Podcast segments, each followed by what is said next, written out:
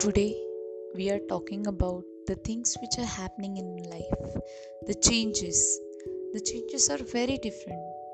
The universe is reflecting the changes.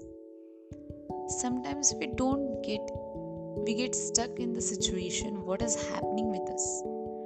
We don't know what is going with us. But these are going with the changes.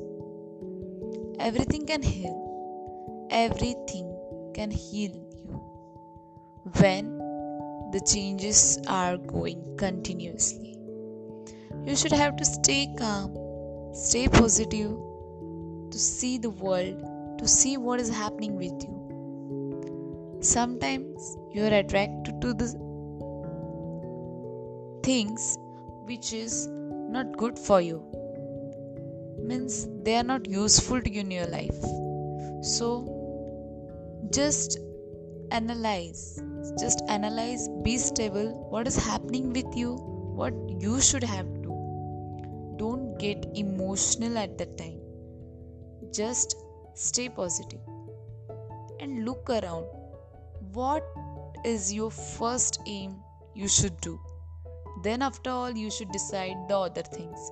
The first but the main thing is is your aim